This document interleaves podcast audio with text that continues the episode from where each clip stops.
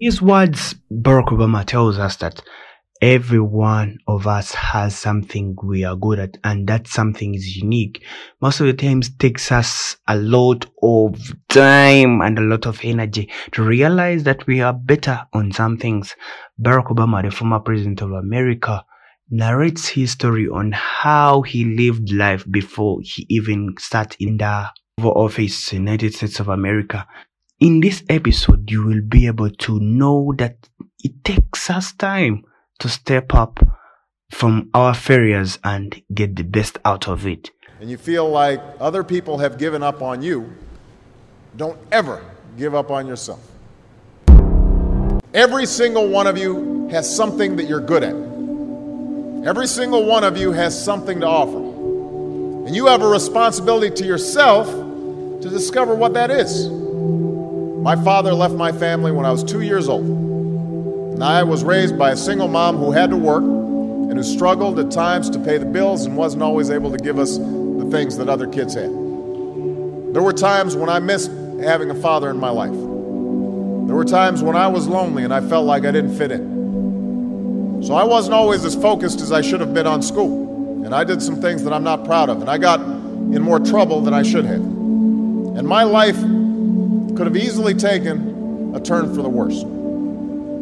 But I was, I was lucky. I got a lot of second chances, and I had the opportunity to go to college and law school and follow my dreams. My wife, our First Lady, Michelle Obama, she has a similar story. Neither of her parents had gone to college, and they didn't have a lot of money. But they worked hard, and she worked hard so that she could go to the best schools in this country. Some of you might not have those advantages. Maybe you don't have adults in your life who give you the support that you need. Maybe someone in your family has lost their job and there's not enough money to go around. Maybe you live in a neighborhood where you don't feel safe or have friends who are pressuring you to do things you know aren't right. There is no excuse for not trying. Where you are right now doesn't have to determine where you'll end up. No one's written your destiny for you. But whatever you resolve to do, I want you to commit to it. I want you to really work at it. I know that sometimes you get that sense from TV that you can be rich and successful without any hard work.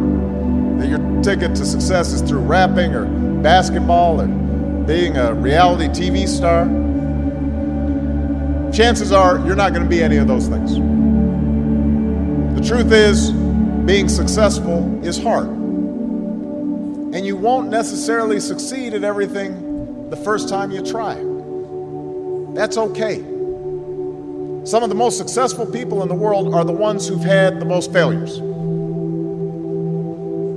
J.K. Rowlings, who wrote Harry Potter, her first Harry Potter book was rejected 12 times before it was finally published. Michael Jordan was cut from his high school basketball team. He lost hundreds of games and missed thousands of shots during his career. But he once said, I have failed over and over and over again in my life, and that's why I succeed. These people succeeded because they understood that you can't let your failures define you. You have to let your failures teach you. You have to let them show you what to do differently the next time.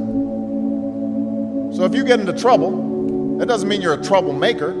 It means you need to try harder to act right. If you get a bad grade, that doesn't mean you're stupid. It just means you need to spend more time studying. No one's born being good at all things.